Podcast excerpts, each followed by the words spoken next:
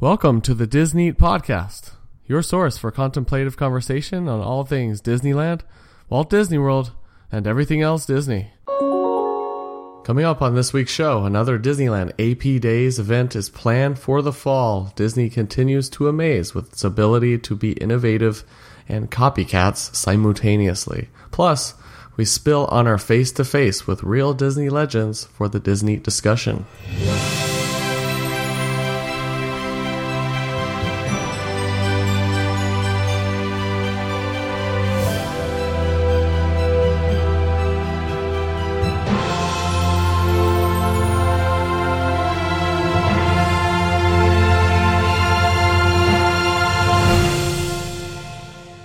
This is episode number 31 for August 24th, 2016. I'm your host, Brent, and as always, my co host, Jen, is right alongside me.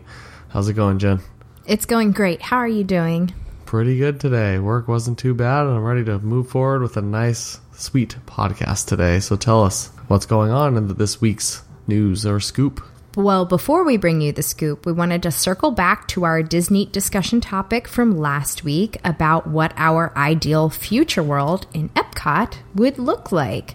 A couple of our regular listeners pointed out that WALL-E would be a great fit. We agree and acknowledge that we were totally remiss in not including them in our plan and ideas for Future World. So we're probably going to circle back to this Epcot revamp discussion in the next few months, and we hope to engage more with our listeners to bring a greater variety of perspectives to the discussion. Awesome. So why is it a good time to be a Disneyland AP holder, Jen?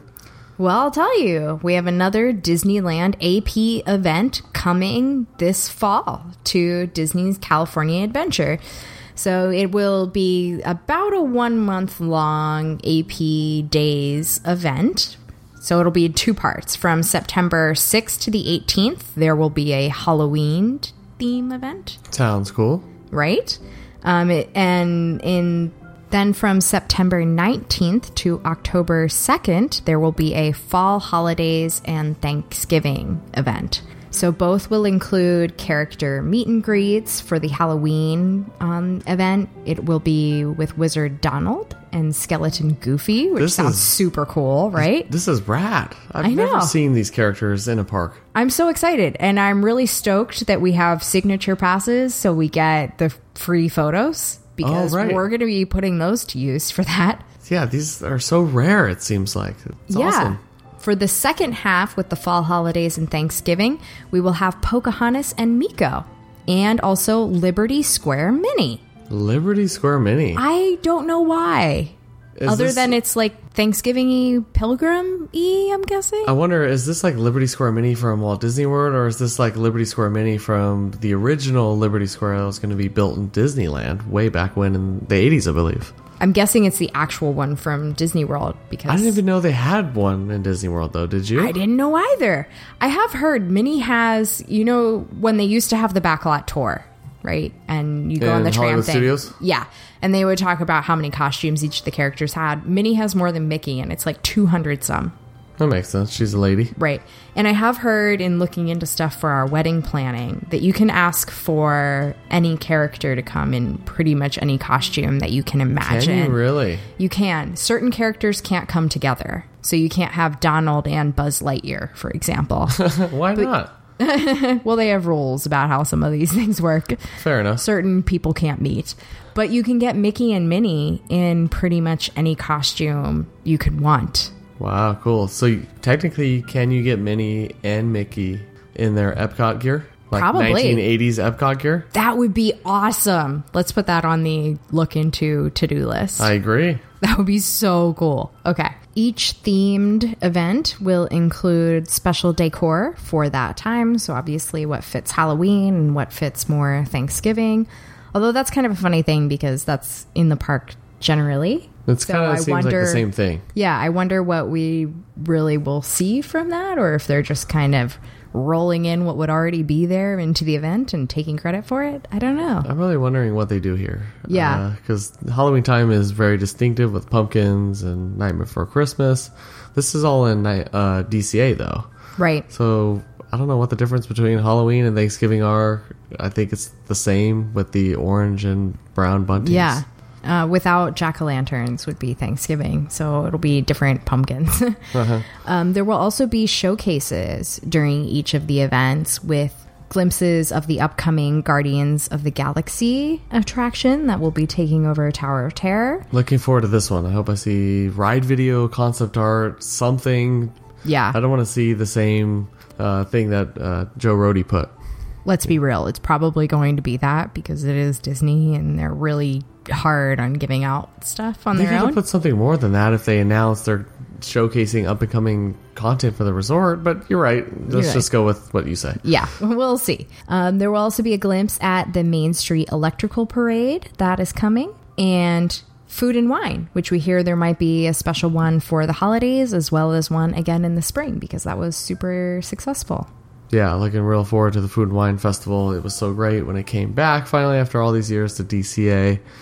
Main Street Electrical Parade, that's going to be fantastic. Uh, it's coming back. Nothing really to say there. I Yeah. hope Paint the Night still stays, but I don't think it will. There's no Yeah. point in having two nighttime parades at Disneyland. It's definitely going to Walt Disney World, in my opinion.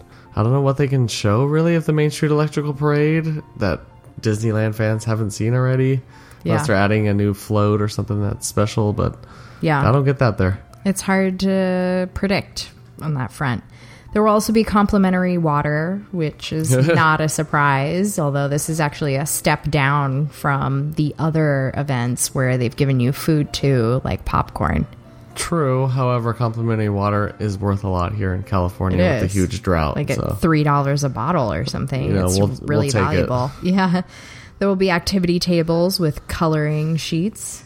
So I don't know what to expect from that. Something for the kids? I That's don't know. for the kids, yeah. This And sounds like something in, that would be in stage seventeen, probably. Yeah, right. And there are those, you know, hipster adults that seem to like coloring books these days. Yes, as well as recipe cards. So the Halloween ones will feature pumpkin twists, pumpkin bread, rosemary lamb chops, and sweet potato biscuits. The Thanksgiving one is a little more exciting with fritters, Yukon potato stack, a chocolate peanut butter French toast, and the Mickey Mouse beignets. I'm guessing they're referring to the ones that they serve at Cafe Orleans. oh, right? cool. Uh, Jen, what is a fritter? I really don't know. Okay, well, we don't know what a fritter is. It's definitely fried. I agree. Well, we're very uneducated sometimes in food and desserts here at the Disney podcast. If you audience members want to tell us what a fritter is, we'd love to hear from I don't you. know, but I'm certain that the Yukon potato stack is sliced up potatoes that then are layered upon one another. Oh, well, Like you cut up the Pennsylvania, it comes in potato and then you put it back together in a stack, right? Oh wow, that's well that sounds good. I think I want to get some of that. Yeah, that sounds fancy. Well, they're not serving it. It's the recipe card for it. So I Oh, can try right. to make it for you, but we will see how that goes. Okay. However, there will be AP Days inspired menu items at Paradise Gardens and Schmoozies. Schmoozies, that's a nice name. yeah. Schmoozies. I know that is a nice name. Bobby loves that place. Resident uh, our resident Star Wars expert Bobby, of Oh, course. Bobby.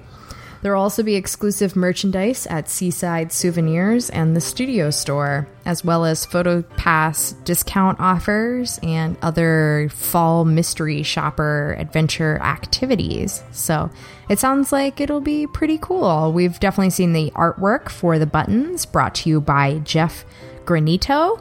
It looks beautiful. Good job, Jeff Granito. Looks Yes. fantastic. I don't know if he was the guy that designed last year's or was it this year's AP days? It might have been. Yeah, right Yeah. before the food and wine. Yeah. I don't know if he was the guy that designed that food and wine artwork, but if it is, they're both seem like in line and they're both gorgeous. We love the last year's buttons and artwork, so Yeah. we're looking forward to what uh, what he has to offer up to come. Without a doubt. On top of that, Disney is offering a special incentive for AP holders to carpool, which is interesting. Makes a lot of sense here at the Disneyland Resort with not a lot of parking. Yes. If you arrive with three or more in your vehicle, you will receive half price parking. So, this is really only a good deal for those AP holders who have a pass deluxe or below that does not include parking. In that case, it'll be $9 instead of what, 18 now? 18, yep. Yeah. If you have four or more in your vehicle, you will receive free parking. So if you're bringing three people, you might as well grab a fourth from somewhere. and all APs with more than four people will receive a special AP button. What did you think about the AP buttons? They look nice, but something I don't necessarily need to collect. Yeah, I'm sure it's just the standard blue one with the white AP on it, right? It's got the AP logo with they're, Yeah. they're just in different colors, so it's Yeah. not a huge deal. Yeah. Yeah, no, that's not worthwhile. Okay, well, uh, Jedi hopefuls may be getting closer to wielding a lightsaber. Apparently, Disney filed a patent to create quote unquote real lightsabers. According to that patent, the air above the audience will be filled with, I guess, a fog. Drones will fly above that air in the fog. Uh, guests can turn on their lightsaber, like in Jedi Training Academy, and LEDs will transmit, uh, I guess this is irradiated light, towards the drones. The irradiated light sensor in the drones will capture an image of the field of view and project light back through the water vapor fog to the person's lightsaber. So it seems like the lightsaber is going to deflect laser beams. Lightsaber will feature haptic feedback, so it'll hum in your hand and you'll kind of do the whoa, whoa, whoa, whoa sound. that was on point.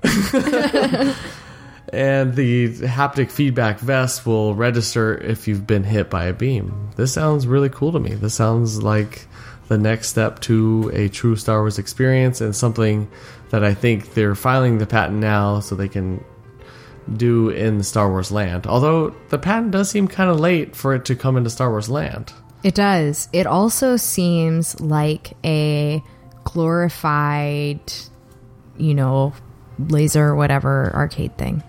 What are those things called? Laser, whatever arcade thing? Yes, the ones where you have the gun and you put on the vest and you go in the dark room and you have things you can hide behind. oh, laser tag. Yes, laser tag. That's what I'm talking about.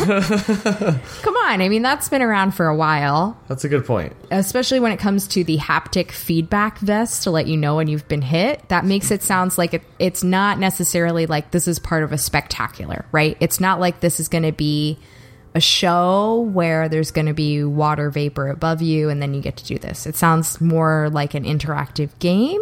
True, the haptic feedback vest, like they say, is just like laser tag. But however, this whole drone thing projecting onto a surface that you hold that turns into a lightsaber, That's I think very sounds cool. I think that sounds really promising. If they can pull this off, it'll be amazing. Yeah. And something they have to use in the new Star Wars land. Yeah. It's interesting though. We've heard a lot of rumors about drones, patents and stuff, right? Routes for drones around Epcot, right? And that potentially a replacement for illuminations that could involve drones. And one of the conversations about that has been around drones flying over people's heads and Disney trying to plan routes where that doesn't happen. This seems to kind of go against that, right? It sounds like they're right above you, hovering around. Yeah, but maybe they're they're right above you, but off to the corner somewhere where it's not Yeah. going to be a hazard or a danger. Because I think you're right. They are doing the illuminations drone thing. I'm pretty sure, according to rumors, and I don't think they're they're trying to avoid at all costs having hundreds of drones for a light show fly over people's heads because that just increases variables of risk Yeah. for them to drop onto you know people's heads, and that's a huge liability for Disney. Yeah. So it'll be interesting to see if maybe Disney just came through with applying for this patent a little late and there will be something in Star Wars land. I mean, we've talked about how they really only have two big attractions slated for Star Wars land, right? But mm-hmm. there's room for more. There's room for one, expansion pad, according yeah. to my Chat, and apparently a rumored transportation system, but that's also been cut due to budget cuts. So maybe something will include this experience. I think they need to hop on it. Sounds amazing. Sounds Except for the haptic feedback vest, which just sounds like a fancy term for laser tag. Jedi's don't put on vests. No, they don't. But humans have to to feel it. anyway, that's probably what they want to convey. Meanwhile, the rumor mill continues to churn now that Disney is calling it quits on another energy experience.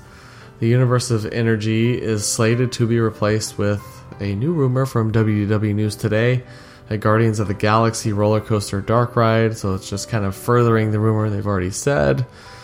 This sounds similar to the Captain America ride that's going to head to Disney's California Adventure. Yes, it does. The interesting point about this one is in Florida, apparently the renderings are not to include the words Marvel or Guardians of the Galaxy, I guess, on the outside of the building. And this ride should be announced by the end of 2016, so that's the end of this year. I get the whole conflict with Universal Orlando over Marvel stuff, but this just seems really ridiculous that they're going to make a ride and then just not put Marvel or Guardians of the Galaxy on it, and then that's legit. I wonder if this is related to that or if they're just scared of what Universal could potentially bring litigation wise to Yeah, Disney, I- and so that's why they want to do this. Well, it's kind of like a two way thing for me. I just feel like if if that's sufficient to put in a Marvel attraction without Universal being able to sue over it, then Universal had their lawyers draw up a really crappy contract, right? Right. You can make a Marvel ride, you just can't name it Marvel. Well, as I'm concerned, uh, or what I've heard about the contract is it's it's mostly the Avengers that that uh, Universal Orlando kind of has control over. Right, and the Like issue Guardians is now isn't included in that, but Disney's being, I think, more like an overabundance of caution and just trying to, uh, you know, escape any possible litigation that Universal could, you know, attack on them. Right. However, Vin Diesel confirmed that Vin Diesel? right because he's the voice of Groot. Correct. Oh, right. He confirmed that the Guardians of the Galaxy will appear in Avengers Infinity War, which will open in 2018. Uh, this is probably where That the is the issue. Oh, right. Okay. Then So- that's why they're trying to hide this. But why are they trying to do this? This I is have no idea. I have This no seems idea. so risky for which, Disney. Which also means that then will the ride not open until after 2018, after the movie's released? And then is that somehow a loophole? Like I'm willing after it's done, then they're good to go? I don't know. I'm willing to call this maybe just a rumor. This seems too risky for Disney to do. This is WDW News Today is really doubling down on it and feels pretty confident. I mean, I've also heard a lot of rumors um, on Disboards about Disney's been sending up like uh, wind testing balloons like they do for the spectaculars above Universe of Energy, which is interesting with the whole roller coaster aspect. You would need to do that to see how that's going to affect, you know, the construction of the roller coaster and its performance. Right, and they've clearly had Star Lord and Gamora meeting people at Disney's Hollywood Studios for the Villains Unleashed that I believe happened last year. So Yeah. I wonder if maybe part of the contract is if they can get this open before Avengers opens up with Guardians of the Galaxy in, they may be able to to get away with it. There is no way that's happening. Universe of Energy has not been closed yet. There is no way. Yeah, there is no way that they managed to build a roller coaster slash dark ride attraction in Epcot. You're right, this is in Disney. less than a year and a half. This is Disney we're talking about. It Yeah. took them 18 months to build Frozen. The movie's slated to open in May of 2018, right? May or July, something like that. I think it's I think it's next year. No. Guardians in- of the Galaxy Volume 2 is to come out next year because that's when DCA's No, Tower I'm talking about Avengers. Oh, Avengers. Yeah, yeah, 2018. No way. Uh, yeah, this is oh, jeez, this is this There- is tough. we need to look more into this contract and see what the deal is. But I, I swear I've heard I'm sure the lawyers know what they're doing, and I'm sure Universals are watching this whole conversation right now and looking into the whole thing. And who knows? Maybe Disney's putting out all these rumors and feeding it to WDW News today just to get people to freak out a little. And this isn't the plan at all. But I've heard hundreds of podcasts try to decipher this contract from between Universal Orlando and Disney World in Florida about this Marvel thing, and it nothing really comes to a complete consensus besides the fact that Universal can have Avengers type characters in their parks that they already have, and as long as they upkeep their attractions to Disney standard, then they can keep doing it. Like the Hulk, they just redid the Hulk in Universal Orlando. Right. They just redid it to modern day standards, so they can keep going with that. So it's just it's hard to interpret this contract. It sounds like maybe there's something about creating a clear distinction between the Avengers and other people. And as long as Disney in the upcoming Avengers Infinity War makes it clear that Guardians of the Galaxy, no matter what side they fight on, are not part of the Avengers. They're a separate group of good people. Maybe that's sufficient. That could be sufficient. I hope they're not like they don't make this. Maybe they're on the other in the side. Maybe they're fighting for Thanos. Gamora is his daughter, right? I doubt it. I mean, that would totally go against the comics. However, it would. Who knows? It would serve their Who whole knows? attraction thing, but it doesn't make sense. I think they make more money in the movie business, but it's very interesting to talk about. Yeah, it is. Well, it'll get a little expe- easier to experience this new attraction as well as others because Disney is looking to expand DVC yet again with a new wing of the Bay Lake Tower. So, this is again just a rumor, but Disney is currently in the design phase of a new wing of Bay Lake Tower. It would be a similar height and size, but located closer to Magic Kingdom. So it will have better views of the theme park than the current Bay Lake Tower.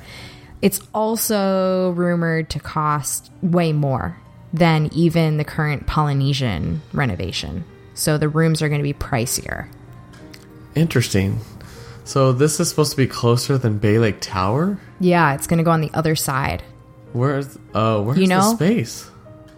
Well, there are trees and stuff there. So they just cut that down. Okay. When I first read this, I thought it was going to be on the other side of the contemporary. No, no, the closer other side towards of the Polynesian. No, the other side of Bay Lake Tower, from my understanding. It's also probably five years or more for completion since it's just in the design phase. And the rumors even say this could be cut at any point in time. However, we stopped just for fun a couple of months ago and talked to a DVC person in California Adventure and heard that the only places there are left to sign up a new contract with are Polynesian and Aulani, which really doesn't leave Disney parks goers many options and Uh, really yeah. just the expensive ones. This rumor seems like a lot more credible than the Guardians one. I mean, I know they say it's just five years for, from completion, but I think this is Yeah. this is happening. Disney has a reason to build more hotel space, and it Why in no not? way trumps on the Caribbean beach DVC villa rumor. It sounds like that's probably still going through too. On top of it, however, the convention center at the Contemporary is slated to be removed, and Disney plans to expand the convention center at Yacht Club. It, I do find that a little interesting. I know they're the most recent D23 event, that Destination D with James Cameron, John Lithgow, um, uh, Joe Rohde. This was their go-to place for the D23 event, so that is a little surprising. But I guess if they do expand the yacht club, you know that could be the new place. You know and what? I probably Contemporary would is like. old. True, I would like it probably better at yacht club. Yeah, without a doubt. Contemporary is old. Um, On our last visit there, we walked through Contemporary from Bay Lake Tower, where we were staying at one point to get to the monorail, and we saw buckets in the hotel lobby for water, right? Right. Because it was raining, Right, yeah. leaking through the roof. Yeah, I mean, con- Contemporary needs some work done, so I could understand moving the convention center to somewhere newer. Although it bums me out that it's headed to Yacht Club because I want less people to head to the Epcot area because it is my favorite area. I don't want more competition there. it's always full over there. Why do they have to do that, right? It's so nice. And it's so nice in part because there aren't quite as many people around there. As soon as you have more people walking on that beaten path every day, it becomes run down pretty quickly, which is exactly what happened to Contemporary. Right, yeah. And we stayed at Bay Lake Tower recently, and it's so much newer, Yeah. but it's still not our not our cup of tea. I would say. yeah. Not um, quite the theming we want. It's just modern with weird art. It's modern and it has you know some some modern Mickey art, which is cool to see. It- you know, not our cup of tea as we're full hardcore Disney fans, but for the person that's visiting in that maybe doesn't like Disney as much, it's perfect for that. But Yes, definitely. You're right. Contemporary is getting kind of old, and maybe it going to yacht club c- can mean Contemporary gets a huge refurb and update because it, it needs it. It- It's still nice. I, I don't know if it completely deserves the deluxe title it gets. It- It's Yeah, I think really it's in nice. need It's- of an update. It's like almost moderate, you know. California Grill is just so above contemporaries It is. level, I mean, right? that restaurant is still so gorgeous. Yeah. Amazing views. Incredible. Amazing food. I, I probably had one of my favorite sushi rolls there. yeah. You know, the hotel needs to match that standard. Yeah, without a doubt. Well, there have been a lot of rumors swirling these days, so let's play another round of Disney's Two Truths and a Lie. So it's been a while since we played this game. This is where I will give Brent three different Disney related statements, clues. Um, two of them will be rumors that people are actually talking about in the Disney world, and one of them will be completely made up that I came up with, and we'll have to see if he can figure them out. You ready? I'm ready to play. All right, first up Disney World cast member sues for performing too much non tipped work while earning the lower tipped based minimum wage.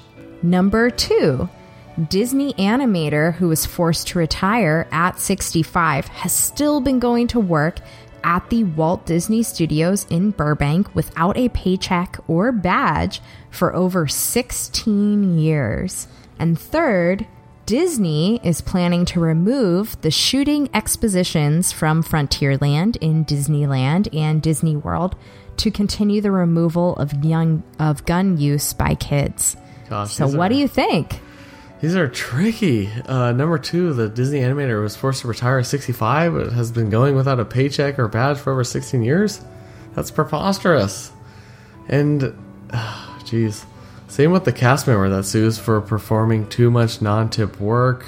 But come on, Disney can't remove the Frontierland exposition either. These are, oh gosh, which one? What are you leaning towards here? Uh, gosh, if I have to pick one, I'm gonna say number one. It's gotta be a lie. Disney World cast member sues for performing too much non tip work while earning the lower tip based minimum wage. Am I right or no? Unfortunately, that is true. So today, the Orlando Sentinel reported that a Disney cast member who was a server at Cape May Cafe at Beach Club and The Wave at Contemporary said that she was forced to perform too much non tip work without the corresponding pay. So the law in Florida is that the minimum wage for everyone is $8.05 per hour. However, if it's a tipped worker, you only have to pay them $5.03. So if an employee spends more than 20% of the work week on jobs that don't bring tips, but they're supposed to be a tipped worker, they must receive that higher minimum wage for those tasks to compensate them. That makes sense. Yeah. So in her case, she's saying she's spending more of her time, more than 20% of her time, working jobs that are untipped and it's cutting into the money that she's supposed to be making, and that Disney has not paid her that. So, Jen, tell me which one is the lie? Because I was stumped yet again on your terrific game. The rumor is, or the lie in this case, is that Disney is going to remove the shooting exposition. That is not true. Gotcha. Okay. It is closed, as we know, for refurbishment in Disneyland right now. That's why I believed it. I was I like, know. are you kidding me? I thought it was a good one to make up because we keep walking by it and it shut down. And it seems so consistent with the fact that they've removed guns and knives and those toy sales from the parks. duped. However, Jeez. that I completely made up. Um, the Disney animator who retired at 65 and is still going to work for 16 years is true, actually. Does, is he doing it pro bono or not pro bono, but like, does he just volunteer now? What's the story behind that one? He just keeps going to work and they don't turn him away. He continues to animate for them. He seems like uh, he saw F- Dumbo when he was five years old, thought it would be cool to go work for Disney. He did get a job there. Um, one of his first big jobs was fine tuning the puppies in 101 Dalmatians. Wow. So he's been an animator since 1961, actually. and he just he, he's like, well, you could give me my retirement, but I'd rather keep coming back and draw for you guys. Yeah, well, Disney forced him out. They actually asked Oh. him on two occasions to retire. The when he was 65 was was making kind of too much money for right. Costing him too much money. Probably. Well, I don't know about that, but they were saying he was getting a little too old to perform the jobs. So, Human Resources told him when he was 65 that it was time to retire. And so he just keeps going. wow. They don't turn him away. I'm assuming he knows everyone there. So he just keeps going there. And he worked on Monsters Inc., he worked on Toy Story 2. Wow. I mean, he's a big part of a lot of the movies that we see. And so, thank you. His name is, let me make sure I get this right Norman or Floyd Norman. So, thank you, Floyd Norman, for continuing to go to work every day for us to watch what you make. wow. Well, thank you, Jen, for another great true two truths and a lie. That's I've been stumped every time I'm batting zero percent. That's terrible in the majors. well, it's the truth. It's factual. Everything is that is factual. we took another visit to the Walt Disney Studios for the D23 75th anniversary of the Reluctant Dragon event. We've got all the details about why this was the Disney experience of a lifetime for our Disney discussion.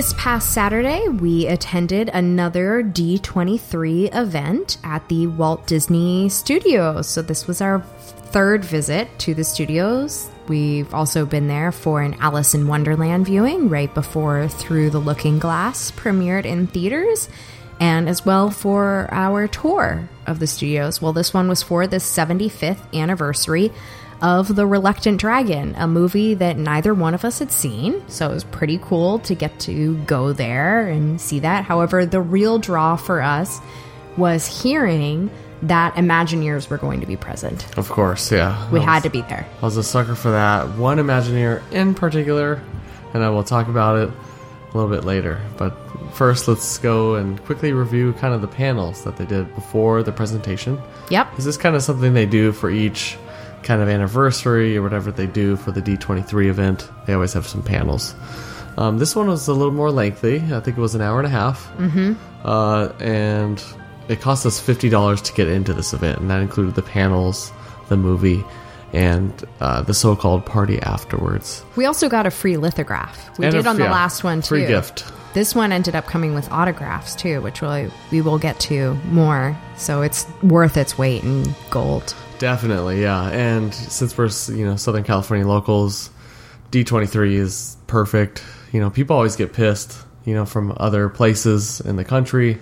Southern California does get kind of the best D23 events, but that's where we the heard studios a little bit of that saltiness at the event actually one of the hosts made a comment about destination d which is going to be at disney world in october november November, I think. Yeah, yeah and someone booed it and he said hey you get everything else or Yeah. the expo or something like that and we get everything to- else in yeah. the expo. We can't complain, you know. yeah we really can't SoCal, it's where the studios are. It's where all the Disney events happen. Sure, I'm gonna miss the death Destination D because it sounds amazing, but at least Florida gets something.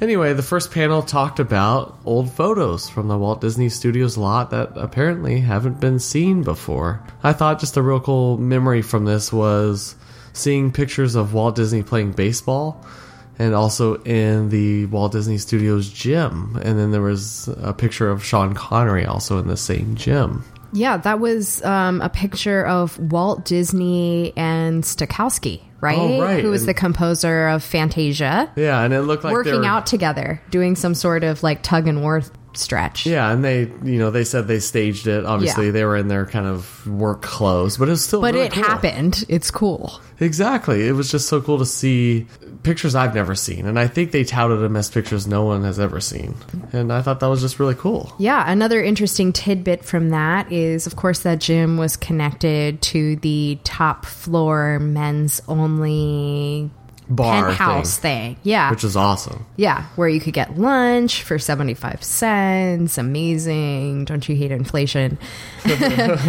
as well as the fact that Walt Disney, there was a, um, a barber there, and Walt would get his haircut once a week. He kept that very well trimmed.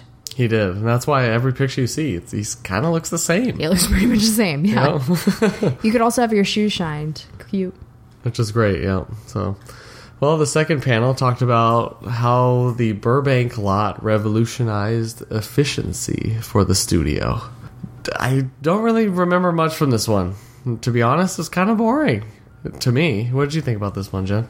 Well, it was it was a lot about the animation building in particular. So this is this is the animation building that's across from the movie theater on the lot, which is no longer the animation building now. But you know, because that's the separate thing across the street. What is Right. that? Yeah. Okay. It's yeah, the separate building where you can see the the sorcerer's hat. right. that's- Exactly. That's, the that Roy studio. Disney led. I don't know yeah. what this. I don't know if they still have a man. A ma- uh, Yeah, I don't know what they do in that old building now. but it seems more of a shrine or historical or whatever. Right. It was organized in a very top down sort of way, where the top floor were the people who really had the overall say in storyboards, where a movie was going, those really high level decisions. The middle were the managers, the people who made it happen, and the first floor were the basic animators who actually did the drawings of the movie, which of course then kept the drawings closest to the entry to the tunnel to ink and paint, which apparently was known as the Tunnel of Love because the animation building was only men and ink and paint was all women, and there were some meetups in I that thought tunnel. I thought ink and paint was part of the animation building. No, remember we walked through that tunnel. Right, right. Yeah, I remember yeah. the tunnel. Yeah, no, it's a separate building from it. And there's that tunnel connecting it at the basement level. And they told us how they would take the carts with the Oh, right. the cels on them, right, spaced out through. And we walked down that ramp, and they told us how they used to slide down the mm-hmm. ramp between the buildings on cels. I mean, just these gorgeous pieces of art that now Disney sells for thousands of dollars. Yeah. They used to just take all of these cels that they used to make the movies and slide down the ramp for fun, like snowboarding. Yeah, and uh, apparently the women used to have little tea parties on in front of the animation building, and Yes. and they was They did didn't used to have a- the fancy penthouse suite stuff like No, the they guys did, so they had to make do. but they did have a a ceiling or a roof part of the ink and paint building, didn't they? No, we went out to the courtyard. Remember, there was a courtyard that the building stood over, so it didn't get much sunlight. It had a oh, few Oh, patio the- right. tables. It was kind of depressing compared to what the men had. So the women often went outside on the front lawn to do things like braid each other's hair, have some conversations, eat lunch. So they would get outside. What a time. Well, the third panel had one of our favorites, I think, uh, Bill Farmer, the voice of Goofy. Oh, incredible. And Bret Iwan, who was the voice of Mickey. And they talked about their roles as the iconic characters, Bill Farmer being Goofy for the past 30 years, and Bret Iwan being Mickey for the past five years, I believe, or five to six years, and how they kind of learn their craft from taking cues from the Reluctant Dragon movie. What did you think about this panel, Jen? It was incredible. I mean, the way that these two individuals switch from being these iconic characters, you know, especially for Bret Iwan, who's playing a character created by Walt himself, drawn by Walt, voiced by Walt originally. Super iconic. Like, what shoes to fill? I know, right? And sounded just like him. he switches back and forth remarkably well. I mean, on a dime. And, and uh, it shouldn't be surprising because they do this all day long, but it is because it's just It's their so voices cool. are nothing like these characters. It's not like when you see Alice in Wonderland and you have the Mad Hatter, and that actually is that guy who was also in Mary Poppins, and I never remember his name. You know, there are certain voice actors for Disney who have played many important characters over time, but that voice that you hear is theirs, or just a slight variation of it. These are people doing complete changes in their voice. I mean, just it's incredible. And Bill Farmer is not only goofy, but Pluto. That's right. I didn't even know Pluto talked though. Does he? Well, he makes noises and stuff. So you know, he barks and things. Fair enough. But yeah, you're right. Incredible. These guys could switch on a dime. They were both in, you know, Bill Farmer, I think, was the standout for me. Uh, Oh, without a doubt. He's obviously been there and doing the voice of Goofy for over 30 years. And he could switch on a dime and sound incredibly like it. And for 30 years, that's basically the voice of Goofy for Jen and I's entire lives. Like, he's Oh, our voice of Goofy. Yeah, he's the voice that I know and love. And he did an amazing reenactment of what happens for him every time there is a new sound engineer in the studio when he is recording something for Goofy and he goes to do Goofy's classic yell of that Yahoo! right? And he says he always tells the sound engineer, you're going to need to turn it down a little. And the sound engineer says, yeah, I got it, blah, blah, blah. And then he goes and does it. And he says he has to do it really loud because that's just the way for him to create that voice. That's how he does it. And it always takes two takes then for the sound engineers to to, really get turn down the yeah. mic volume because it's like, holy Yeah. cow, this is Yeah, on the second run, turn it down to actually start recording him because it's so loud in the initial. It's incredible. And, you know, back to Bret Iwan, amazing voice actor. Uh, he nails Mickey in every sense of the word. Just like Jen was saying earlier, he can switch on a dime. Yeah. It's insane. And what was so cool about this presentation is they would interact with each other in their respective voices. And Yeah. It was just really cool. From Mickey to Goofy, back to their normal selves, then back to Mickey and Goofy.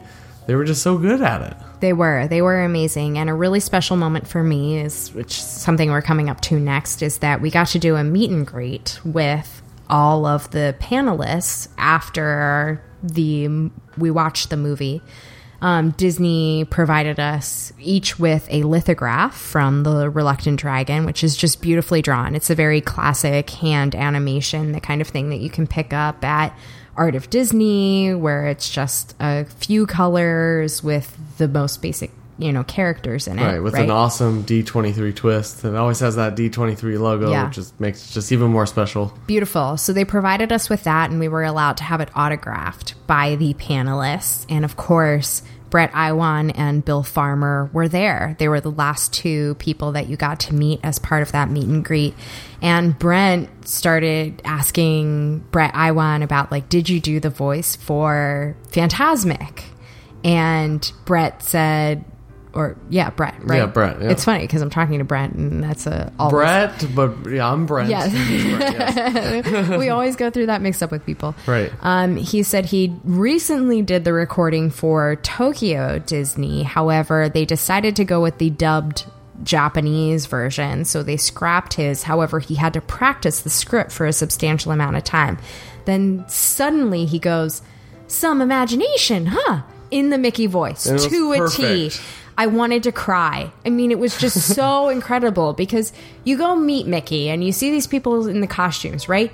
But here's the voice. Here's the person who really makes these characters come alive the for man you. behind the magic, if you Right. will. Besides Walt Disney, of course. Right. But, like, he, sounded just like it. well, speaking of which, so Bret Iwan is the one who does the voice for speaking Mickey, talking Mickey Magic at Kingdom, Magic Kingdom. so when you go do that meet and greet, it's him. It's his voice doing it. And he talks about what an honor it was to do it for President Obama and the first family when they made a trip to Disney World soon after Talking Dis- or Talking Mickey was introduced. And he had an ad lib conversation with Malia and Sasha, and he got to meet Michelle, and she called him a baby because he was so young making these voices. I can just imagine what a privilege that was. But it, he's he is so incredible, and he is making so many memories for so many people now. It's incredible. It, it was just an honor to meet these people. One of the highlights. Without a doubt. Not my ultimate highlight, but I will get to it later. Probably, though, probably your highlight, Jen, right? I mean, it was it was really cool because I grew up loving Disney, not from going to the parks quite as much. I did quite a bit, but from watching the movies. It was all about the characters for me, and of course, we've shared the story of when I met Mickey for the first time and how special that is to me. that Mickey voice is so classic. You know, it's it's so special for a child he was one of the first characters that I loved as a kid. Before I loved a princess, I loved Mickey. and so meeting a person who can make that come to fruition for you on the spot is just amazing. Yeah, on point. You would never know the difference between him and even Walt Disney. Incredible. The fourth panel was from historian Les Perkins, and he talked more about the studio. I don't remember exactly what he talked about. Um, but he did. This was Les Perkins from our last D23 event. He was the one that kind of brought us through the Alice in Wonderland backstory, the Alice in Wonderland dark ride.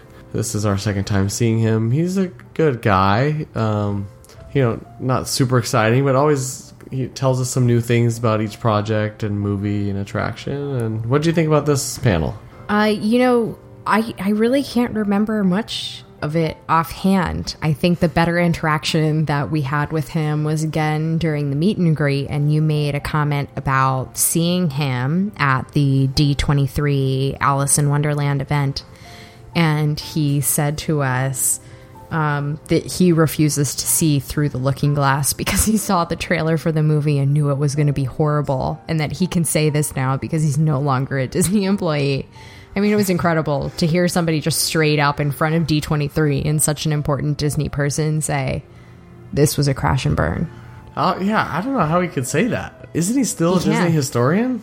Uh, independently, not paid Independently. for by Disney, so Oh, he okay. can say whatever he wants. But he went on full blast. He was like, "Yeah, this movie looked terrible. I didn't go see it, and you know, we yeah, he still hasn't seen it. we were impressed by that kind of honesty right there. Yeah. and I was like, okay, you're kind of cool, even though your presentations are somewhat a little forgettable sometimes. But anyway, the last and fifth panel was, of course, my favorite guy in the Walt Disney Company, Tony Baxter.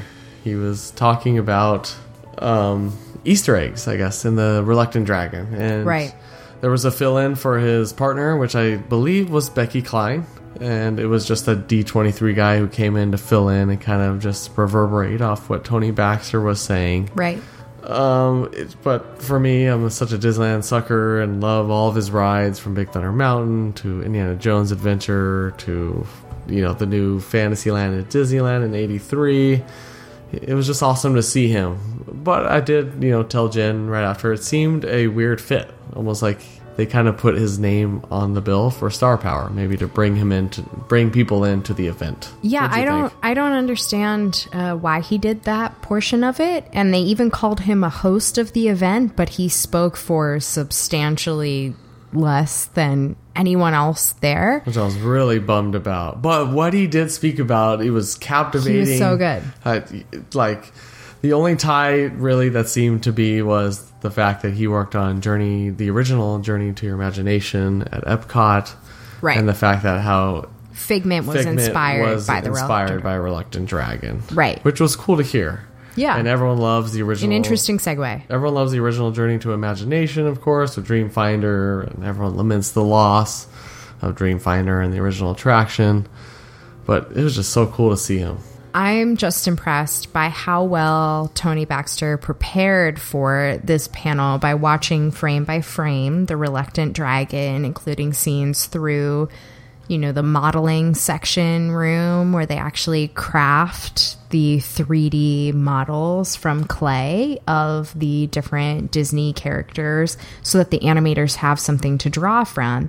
And he showed us all these little bits like can you see who's in this? And you see tinkerbell and captain hook and peter pan and you know that movie's coming. You see Si and Am from Lady and the Tramp. All these neat little things that he pointed out to us were really cool. Definitely, I love his little little jokes too. And he was like, "Oh, I have just a small little giant big screen." You know, I think he had like a seventy inch TV in his his house or something. Oh, like I that. did not pick up on that. I picked up on that, just being a huge Tony a TV Baxter fan. fan. Um, and also his little kind of quirk saying like, you know, we're explaining all this stuff, and you guys have like two seconds to catch all of it. You know, he's just very good with talking to people and you know, just being very entertaining.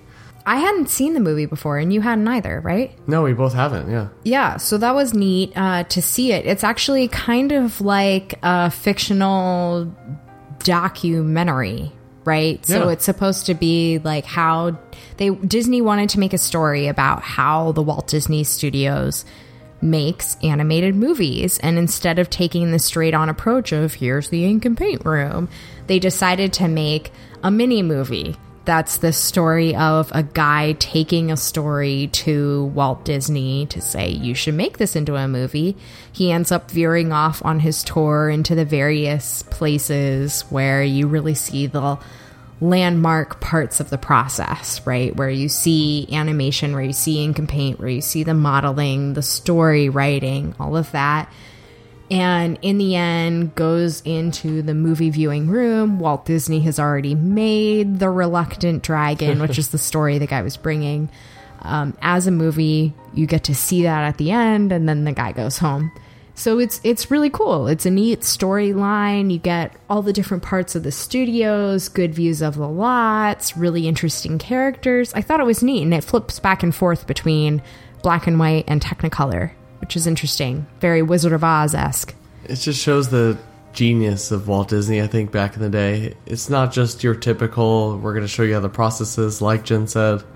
We're going to make it entertaining too. We're going to show you the process, but also how it works in the, at the same time. It was incredible. Yeah, it was very neat. I'm surprised I've never seen this. It's kind of like a hidden gem. I think the hardest core Disney fan, I'm sure, has seen this. It's definitely popular Without a doubt. with the hardcore Disney fans, but it's just fantastic. I It- love.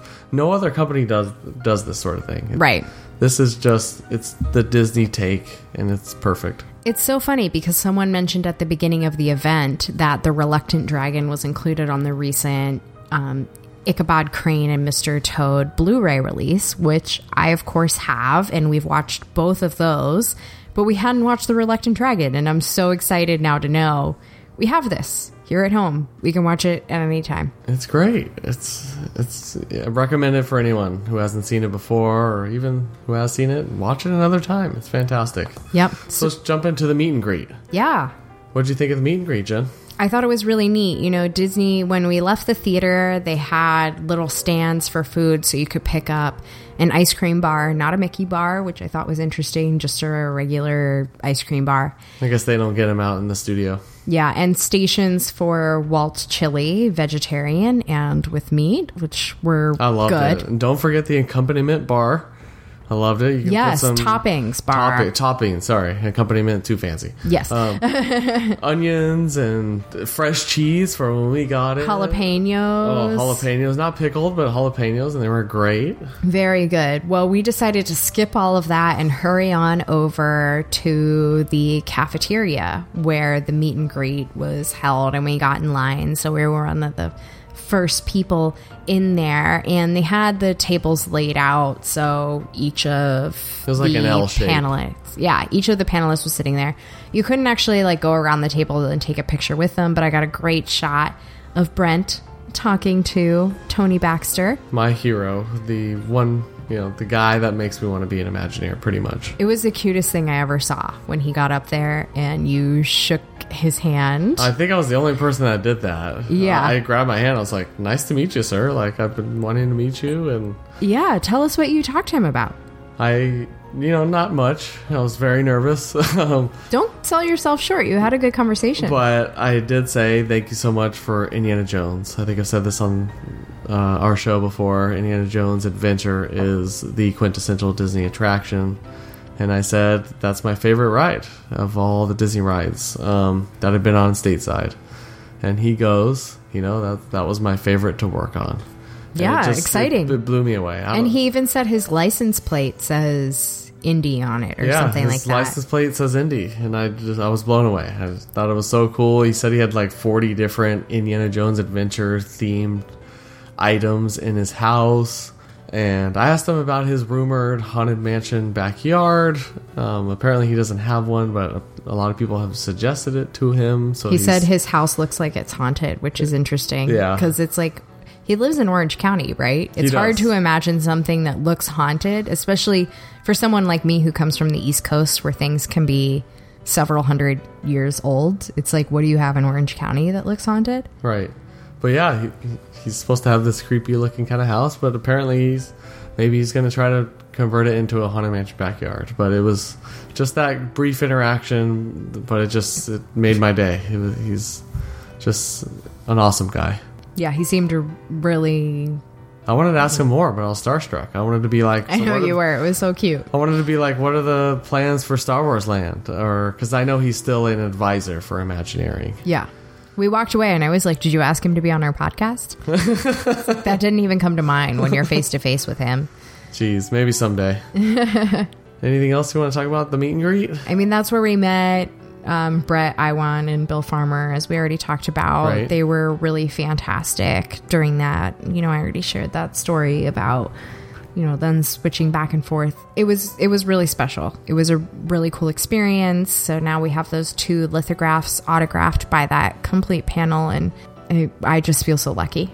Yeah, it was amazing. Well, let's jump into our last feature three hitchhiking clues. The hint was show, and the three clues were spikes, fire, and airplane.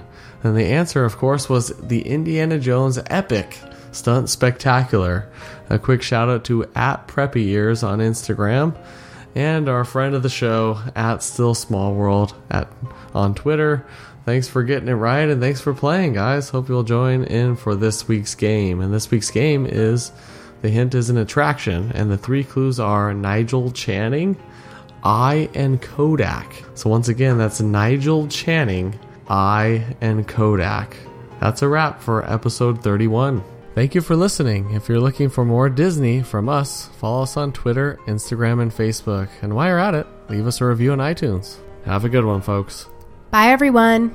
Well, folks, this concludes our show. So thanks for bearing with us to the bare end and barrel around to see us again. What do you say, Sammy? I say, y'all come back. You hear?